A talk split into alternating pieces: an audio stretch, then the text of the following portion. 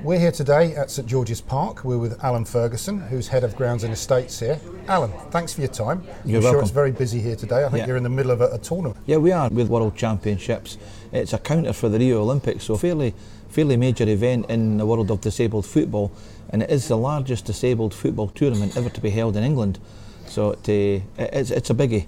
Well, let's talk about know, some of the facilities. Yeah. you've got here. I think the total um, facility is about 330 acres, That's correct, yeah. and that's made up of I think 12 full-size Well, practice we, pitches. we are we are now as we talk now we are 14 All right, diff- okay. different pitches, and n- Tuesday of next week we'll see us start construction on the 15th pitch Wow, on the park. okay. So so we haven't stood still, uh, and that demand has been driven by the the, the new coach education program, and, and just a need for more playable hours. So upgrading existing pitches and adding to the existing group of pitches. So within that mix of pitches, um, as I understand it, and correct me if I'm wrong, Alan. Yeah. one you've got an exact replica of Wembley, We have, yeah. and also you've got replicas of the types of surfaces that England teams may play on around the world. Yeah, part of the park's philosophy through our pitch working group, which comprises my managing director, finance manager, uh, we've got a project manager, commercial manager who sat at the next table down there, uh, and the head of uh, grassroots football, and myself. Part of that philosophy is to try and unearth all the, the latest developments in, in pitch technology and pitch development and incorporate them onto the park. Now, we, we've done that, uh, we're constantly doing that. Uh, to give you an example, the new SISGrass alternative to Desso GrassMaster, I, I watched that for two years in its development, and five weeks ago, we became the first SISGrass pitch user in the world, Wow, which we'll be quite happy to show you later on. Uh, that's the sort of thing we do. The synthetic pitch that starts next week will be from FieldTurf. Uh, that will give us one of three different types. So we've got SIS grass, Desso, and now FieldTurf on the park as well. Because in the professional game, uh, all teams at all levels, and the ladies would be a fantastic example Yeah. because here they are now in Canada playing in the FIFA World Cup on synthetic turf. So our, our, our aim is to try and give all the players, male and female, wherever they're going to play, a chance to prepare as thoroughly as they can on as nearly identical surface. Alan, um, as well as the pitches here, Yeah. synthetic and, Yeah. and natural Yeah. and, and hybrid, you have other responsibilities do, for the yeah. estate as well. Yeah. Um, and I believe there's quite a, um, a focus on biodiversity and the environment. Yeah, absolutely. Tell us a little bit about that. Yeah. When I came to St George's Park, it was as head groundsman back in uh, 2011 when I came up from Ipswich. And my role then was just to, to bring the pitches back to life. Uh, for those not familiar with the history of St George's Park, they tried to construct the park back in the early 2000s, but it was done at the same time they were redeveloping Wembley. And, and for financial reasons, which were well documented at the time, uh, this, this was put on hold. Uh, they took a decision around 2008, the board, to, to, to go ahead again. But it wasn't until 2010 that, that budgets and planning permissions were, were all back in, in place as they should be to allow the, the ground to be broken and, and start on it. The, uh, the pitches bit we did.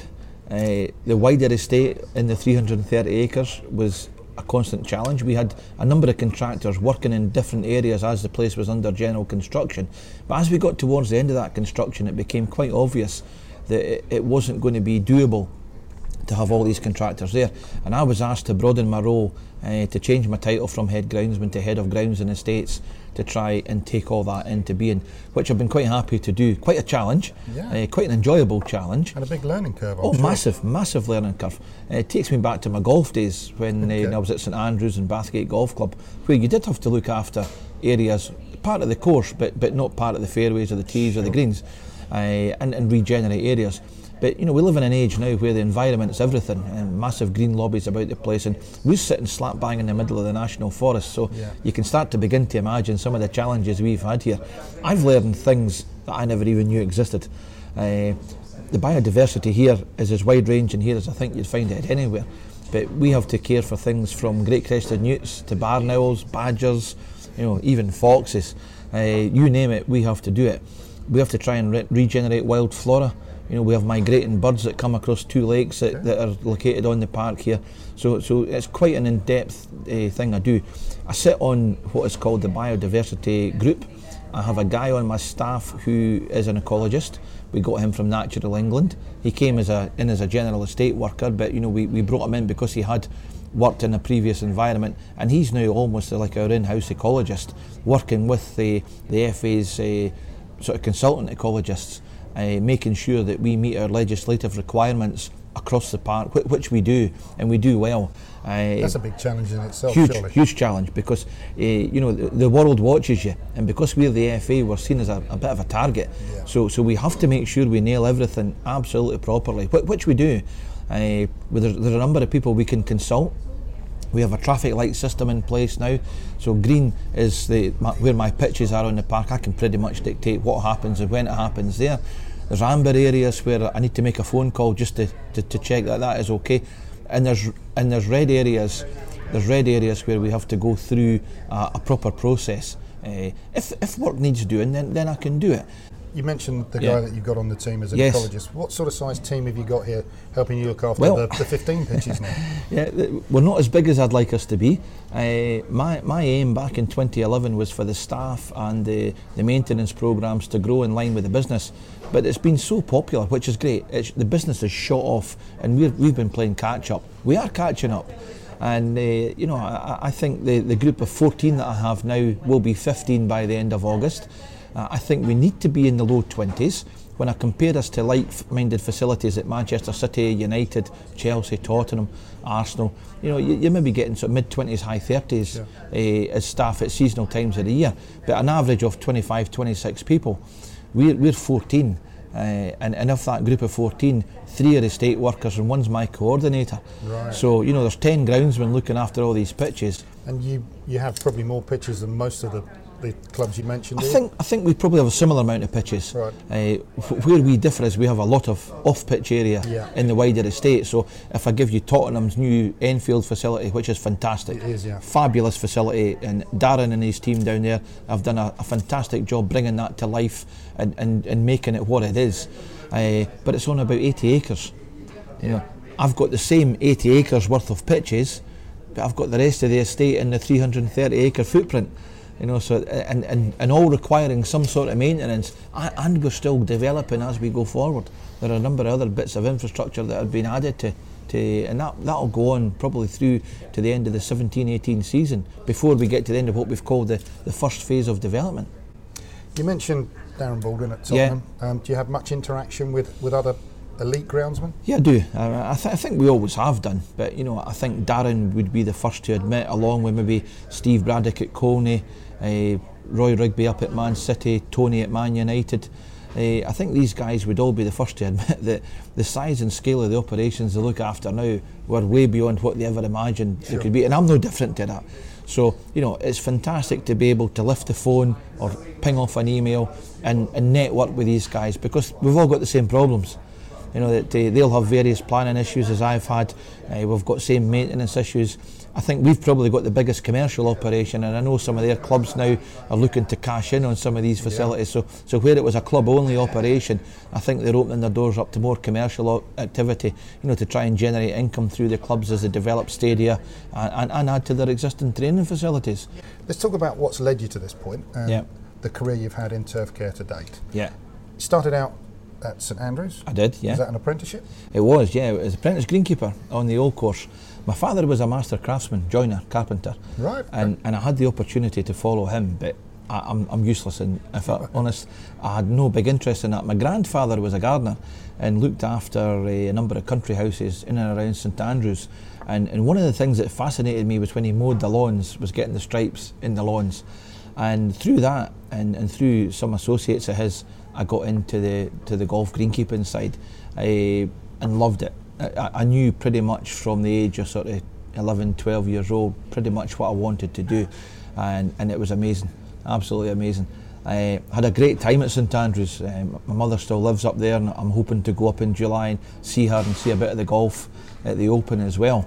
Uh, I did the 78 Open there, the 1980 Colgate PGA, uh, and loved every minute of it before moving to Bathgate Golf Club as the head greenkeeper, right. uh, which is Bernard Gallagher's home club okay. outside Edinburgh.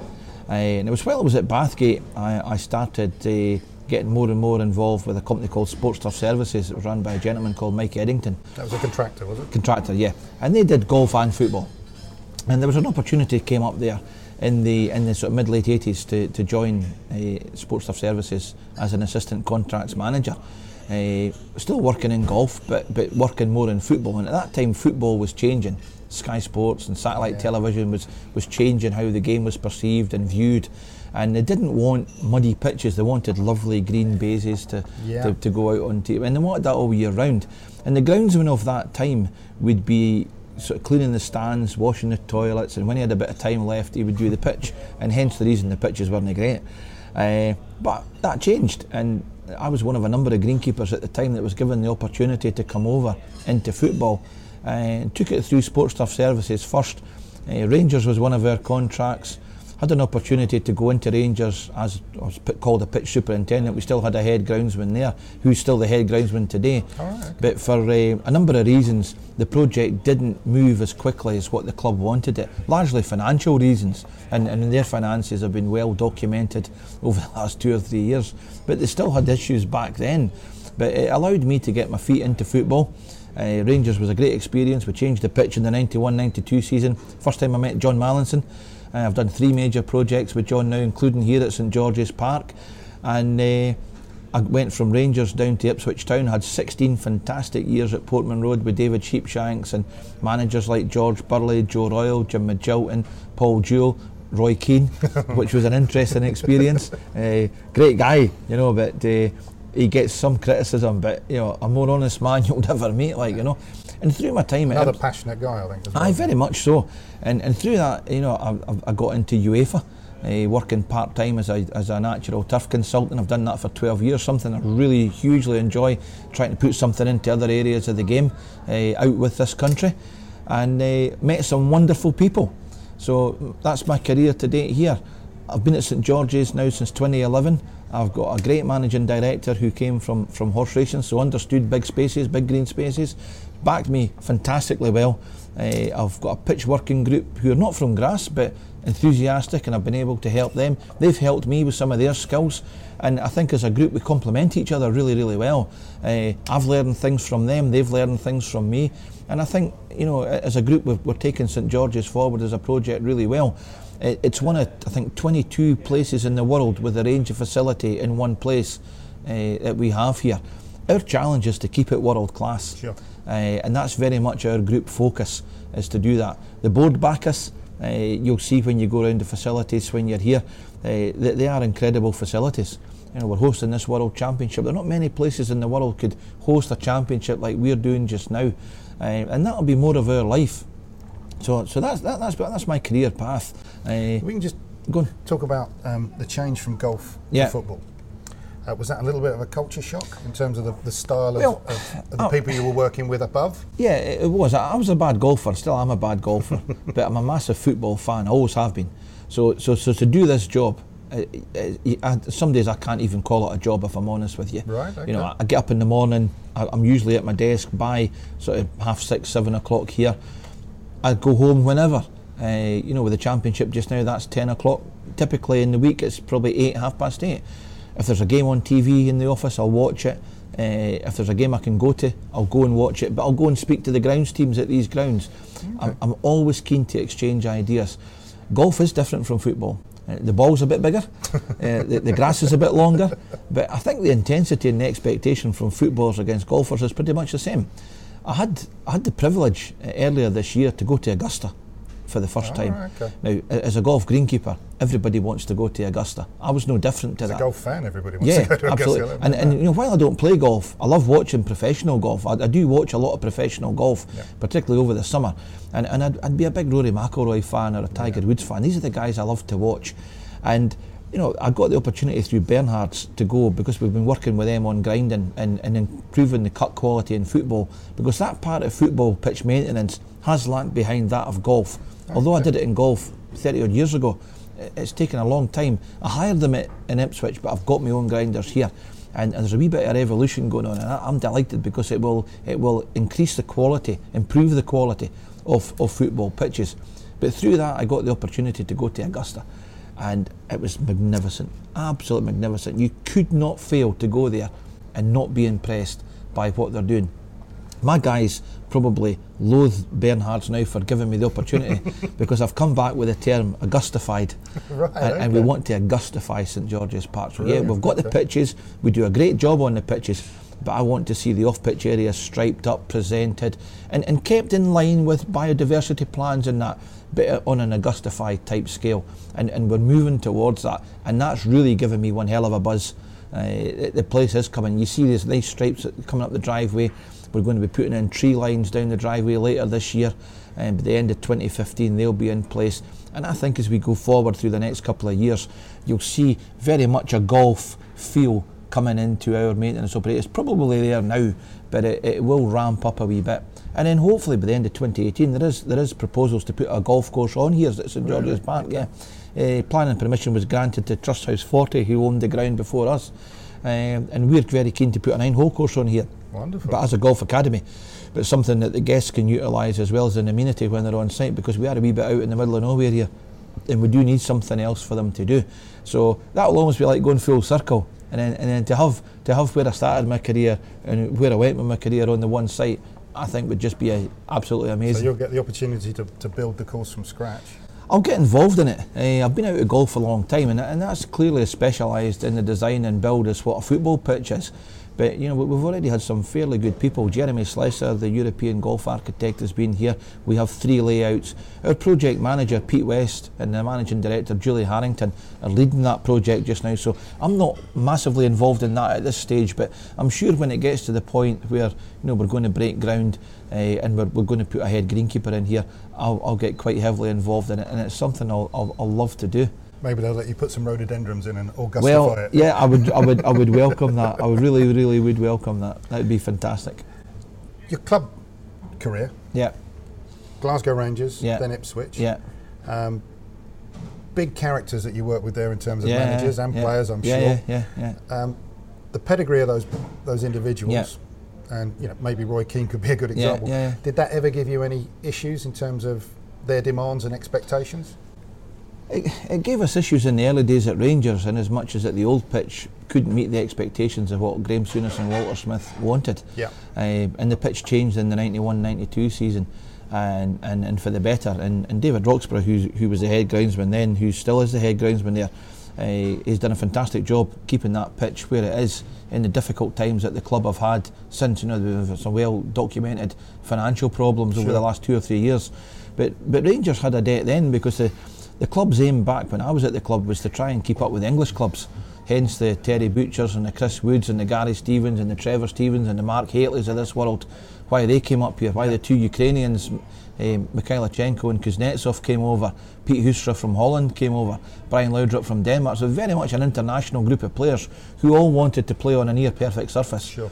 In Scotland, the weather's not that generous to allow you to do that and uh, David still has his challenges with that. But the, the pitch construction is is way way above where it ever was there now. And as I say, credit to him for managing to do that in, in what is a very difficult part of the world to, to do that. Rains every second day in Glasgow, uh, but but they've managed it.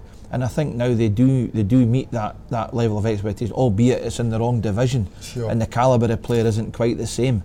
Uh, when I came down south, the Ipswich always had a reputation as a decent pitch uh, although it's 100% natural and it's still one of the oldest pitches in, in, the, in the upper divisions. Uh, ben Connell, who succeeded me there, still has the challenge of keeping that old pitch going. It needs to be dug up. I've told the owner that. okay. they still invite me to the to the director's box. They won't let me buy a ticket, which is lovely. You know, Ipswich is that kind of club, uh, very much a family club, uh, and it's it's East Anglia's club. It's the fans' club, and it was a huge privilege to go in there and look after that pitch and to win awards with it was amazing you know, on the days that we were presented on the pitch there, the ovation that myself and my staff got, it, it made the hairs on the back of your neck stand up. Okay. So really, really good, and and g- gave us a profile, gave me the profile to build my career on the back of. So I, I, I owe Ipswich a lot. I really do. Talk about awards there. Yeah. One of the questions I wanted mm. to ask you is, the clubs you've worked at have, yeah. have enjoyed success yes. on the pitch while yeah, you've been there. Yeah, you yourself and your teams that you've worked yeah. with at those clubs have enjoyed personal success yeah, yeah, in terms of awards and recognition Absolutely, in the industry. Out of the two, which is more satisfying? I think ultimately seeing the players enjoy playing on the pitch and bringing the club uh, trophies, winning winning titles, that that has to be what you're there. Okay. The, the fact that, that I can do the, do the bit for my profession and, and, and my personal aims and ambitions uh, is, is good. I think the managers and players I've worked for, uh, I've worked for some great guys, some of the top names in the game. They're all winners. They all want to be winners. They'll all talk to you about cultivating a winning mentality. I think as a professional groundsman, I'm no different to that. If there's an award for a pitch of the year, you know, or a training ground of the year, I want to win that award. And I think that's what helps us to set our goals and, and, and ambitions here at the park now. You know, I want I want to be continuously challenging myself and my team. I want to raise the bar. We, we're doing things with a number of companies in the industry, uh, trialing equipment, trialing products, because we're looking for that near perfect program. I don't think you'll ever achieve it, sure. but but you'll get pretty close to it, and and that's really what we want to do. That's what drives me on. So if there's an award for me to, to win as a groundsman of the year, great. I want to go and win that. But equally, uh, if a player wins the player of the year or the team win the championship, that, that's fantastic because at the end of the day, nobody's bigger than the club. The club is everything. Owned by the fans, uh, probably the focal point of the area it's in. I mean, Rangers, as you know, are massive in Scotland, sure. but across the world. Ipswich were the pride of East Anglia, uh, still are, you know, despite our, our neighbours up the road, maybe enjoying a wee bit more success than what Ipswich are. But uh, you know, it's it's great to do that and, to, walk around the town and people stop you and come up and talk to you and congratulate and just want to talk about the pitch or fans coming in from abroad uh, to, to watch games and want to take five minutes of your time. That, that's fabulous. You know, that's, that's really good. You mentioned working with different suppliers on, yeah. on new innovations, mm. etc. Obviously, in your very high profile position yeah. here, yeah. I'm sure um, you work with a lot of different people. Yeah. Do you have a list of preferred suppliers, or is the, is the kind of well, broad we, spectrum open to you? Well, what, what I did here, uh, my wife, who's my coordinator, uh, and I, when we set up the Ipswich training ground, we worked very closely with Ransomes Jacobsen, yeah. primarily because they were a, they were already a club sponsor, but they're, they're, on our doorstep, so it made perfect sense. Scott's fertilisers at the time were at Bramford. Everris uh, now, yeah. Yeah, Everris now, yeah. So, so Harrods and Lowestoft. So we had three of the main shakers and movers right, in, okay. in, in, the turf industry in, in East Anglia. So we lent very heavily on them. What we've done is, is we went through the Ipswich project and it expanded the training ground at Playford Road. People like Campey Turf Care came into play yeah. and one or two others. Uh, as I've come to St George's Park here, the model of key partners I had around me at Ipswich have expanded here. So what Carol and I have done, and part of her job role, is to maintain a business relationship with them. So she's almost like the ground staff department's business manager. Gotcha. Uh. She sits with the commercial team here because we're married. In FA life, I can't. She can't report directly to me. Sure. But next best thing is she sits with the commercial team, and the commercial manager Holly Glover. Uh, her team and Carol link very closely to my team because these are the guys that are bringing me the business. Yeah. Carol can help them manage that, uh, make sure I don't get completely overwhelmed, that I can get time to go in and do the jobs I need to do. But also, what she does is she brings in the partners. The partners are developing equipment and products at the time, so we're constantly researching that. And I have a group of partners around me. Now, I've been criticised quite roundly uh, at some exhibitions since I come here because I don't give enough people a chance to come here. Uh, I don't think that's true. I think there, there is an open door here. If someone can demonstrate to me that what I'm currently not using and they are providing is better, yeah. we will include that in the programme, and we've done that. We've actually introduced additional partners into that scheme. So Bernhard's would be a classic example okay. into that. Premier Pitches on the on the support side, on the renovation side, have come into that. So so we will we will bring people in if if they've got something that will add value and raise the bar at St George's Park, we will bring them into that group of partners. But the partners understand my philosophy, they understand the board's ambitions, the managing director's ambitions, the players' expectations, from Roy Hodgson right down through sure. all the groups, and from all the visiting clubs that come here you, you would not believe the level of expectation people have. We had the Qatari national team here recently, uh, which was difficult for a number of reasons. Yeah. But but one of them was that they just want perfect pitches, and rightly so. You know, we've had FC Barcelona here last year, 12 months ago, for a training camp. They went on to do quite a fantastic treble. And I was fortunate enough to be in Berlin when they lifted the Champions League as the third part of that treble. But that started here at the park. Okay. So that level of expectation is very, very high. So the partners have to understand that. Constant search for improvement. Yeah, we're never happy with our lot. Okay. We always want to move on and onwards and upwards. And if we can get that through networking, if we can get that through the partners, and the partners have extensive networks in their own uh, walks of life as well. So I've got I've got a wealth of information coming into me all the time. It takes a hell of a time to sit and, and read it out, you know. And, and I've also got one guy who's probably quite special to all. My oldest son, uh, Rory Ferguson's a deputy groundsman at Fulham. Yeah. Uh, he had an apprenticeship with myself. He's gone out on his own and he's quite opinionated as his dad. So he's not shy at coming forward, and you know he's a good guy to bounce things off of. So I very often will ping an email to him and say, "Look, son, have a wee look at that and tell me what you think." And, he'll be brutally honest, like you know, if I'm if I'm right, wrong, or indifferent. Like so, I've got a great group of people. Alan, you, you, you talk there mm. about managing upwards, and you talk yeah. about a relationship mm. with a, a, board and different financial mm. pressures from mm. club management. Yeah. The, the, other side of things that uh, must be different is you were working with one club manager yeah. at club level, yeah. and he had a vision, yeah. and you, you work together. But now, I don't know how many different team managers are you calling know, on you, it, and how many different things it, they're uh, asking you it's for. It's a great question, and one one which I probably couldn't answer off the top of my head. But yeah, you're right. At, at Ipswich, I had I had a manager who wanted to work in a particular style, had his training schedules, his fitness coaches. I had a great relationship with them, and one of the things I I, I encourage all young groundsmen to do is have a great relationship with, with your coach or your manager. I, I, tell them, you know, if they have a relationship with their girlfriend, it's, they have to have that same intensity, a relationship with their manager and coach. And, and you should always be proactive and lead that. It hasn't always been the case, but, but that's a big challenge here because I have to I have to liaise with the national coaches staff, the under 21 coaches staff, the under 20s coaches staff on both sides, male and female, and then all the visiting coaches. And that's where Carol comes in because a lot of the clubs that come here will come here and visit the facility ahead of their visit, and that's usually done by the team operations manager. Most of them have travel managers or team ops managers as they're called now. And, and what she can get out of that first visit, I, I obviously meet them. Uh, we get a little bit of an idea as to how the coach of the day at that club operates. Yeah. And, and if you know if, if we can enhance that by emails ahead of their visit, uh, good and well. If it's a team ops manager comes with a prerequisite, that's equally good. Uh, but it's then down to us to bring that to life for their visit.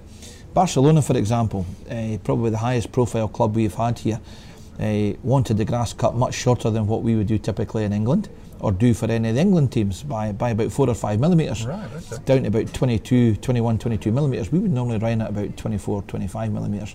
But we did it. It was a nice time of the year for us, so we thought we could do that and get away with it. But I have never put as much water on a pitch in my life as what I put on for Barcelona. They actually stop the session, have a drinks break, tell us to irrigate the field. Now that's what they do in Barcelona. Right, okay. That's exactly what they wanted to do here, and and we did that. We had a fantastic eight days with them went very, very well. But God, it was intense. And Luis Enrique wanted to play a fast, high tempo passing game. And if you watch Barcelona playing football, they, that's what they do. You know, they, they fizz the ball about the field, but it needs to be wet to do that. Uh, and that their whole game plan, their whole training dynamic is geared towards firm, fast football. But on the other hand, I've had teams come here, League One, League Two, you know, want it slower, longer. Yeah you know, I've had teams coming here to prepare for cup games against big opposition where they think they might get outpassed or outran and they want the pitches slower. So we've had to tweak it for that. So we can do most things that we're asked to do if we get a, a reasonable heads up. Uh, it is difficult. It does vary from client to client. Uh, the times, the, the, whole regime of the training can change. Uh, and then coming in and out from football to rugby uh, has probably been one of the biggest challenges I've done in, in, in my winter in my winter sport career. Has there ever been a time, and yeah. feel free to say no, I'm not answering this question, that a manager has asked you to prepare a pitch in yeah. a certain way to give them an advantage? yes, there has. uh, you want to tell us? Yeah. I mean, and, and the managers at the end of the day, they're under an enormous pressure. It's very much a results driven business. Of course. Yeah. And the managers are not stupid. They know that if, if the pitches change, grass becomes longer, drier, wetter, shorter, that that can have quite an influence on the game. I've had George Burley before ask me if I could grow the grass longer in the four corners because he was wanting to play a long crossball to a yeah. winger. So, but but the winger needed to have time to, to catch the ball. And sometimes the ball was played a wee bit far ahead. But he his idea was in that quarter of the field, if the ball ran into a slightly longer leaf, it would slow up, giving the guy a chance to get that. I had. Did you do that? I did. Okay. But, but I have to did say, it work?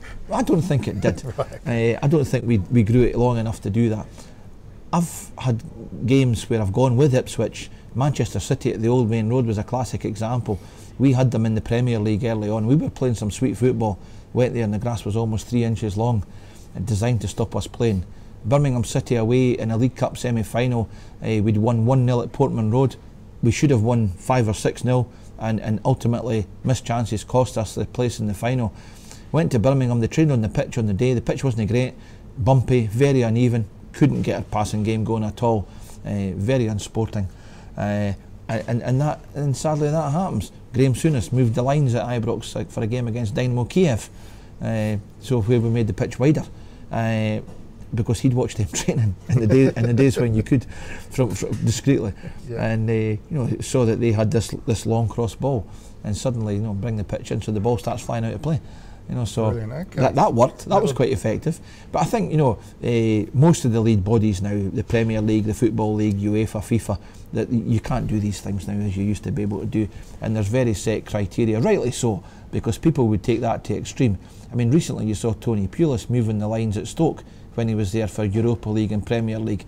I don't think it massively helps. They, they believe it does, yeah. uh, and ultimately they're the guys who are getting paid the money to, to, to bring trophies and to bring success to the clubs. Uh, as the groundsman, you can you can offer advice, uh, but you know if your gaffer at the end of the day tells you that's the way you're doing it, yeah. that's the way you're doing it, and you just got to get on with it. Whether you think it's right, wrong, or indifferent, you know, it, uh, you just have to get on with it. So the game's changed a bit, yeah. and the other thing that's changed is the quality of the surfaces that yeah. people are playing. Oh, massively. Now, through your, your career yeah. at a high profile level, yeah. You you got into it at the mm. time that the money came in from yeah. Sky. Yeah, yeah. You must have witnessed, indeed championed, a lot of the involvement and development of, of, what's going on at the moment. Yeah. What would you say is the biggest change? I, I, think the biggest, the biggest, biggest change in pitch constructions has has been the GrassMaster. Uh, okay. uh, and now SIS uh, pitches have come in with an alternative which is very, very similar, but uh, is, is also very, very impressive. But I think the actual construction of the pitches, uh, without doubt, has, has been the biggest thing I've seen change. Like huge, huge change. On the maintenance, on the mechanical side, on the maintenance side, I think innovations such as the field top maker, okay. I think Campey Imants have been key to that.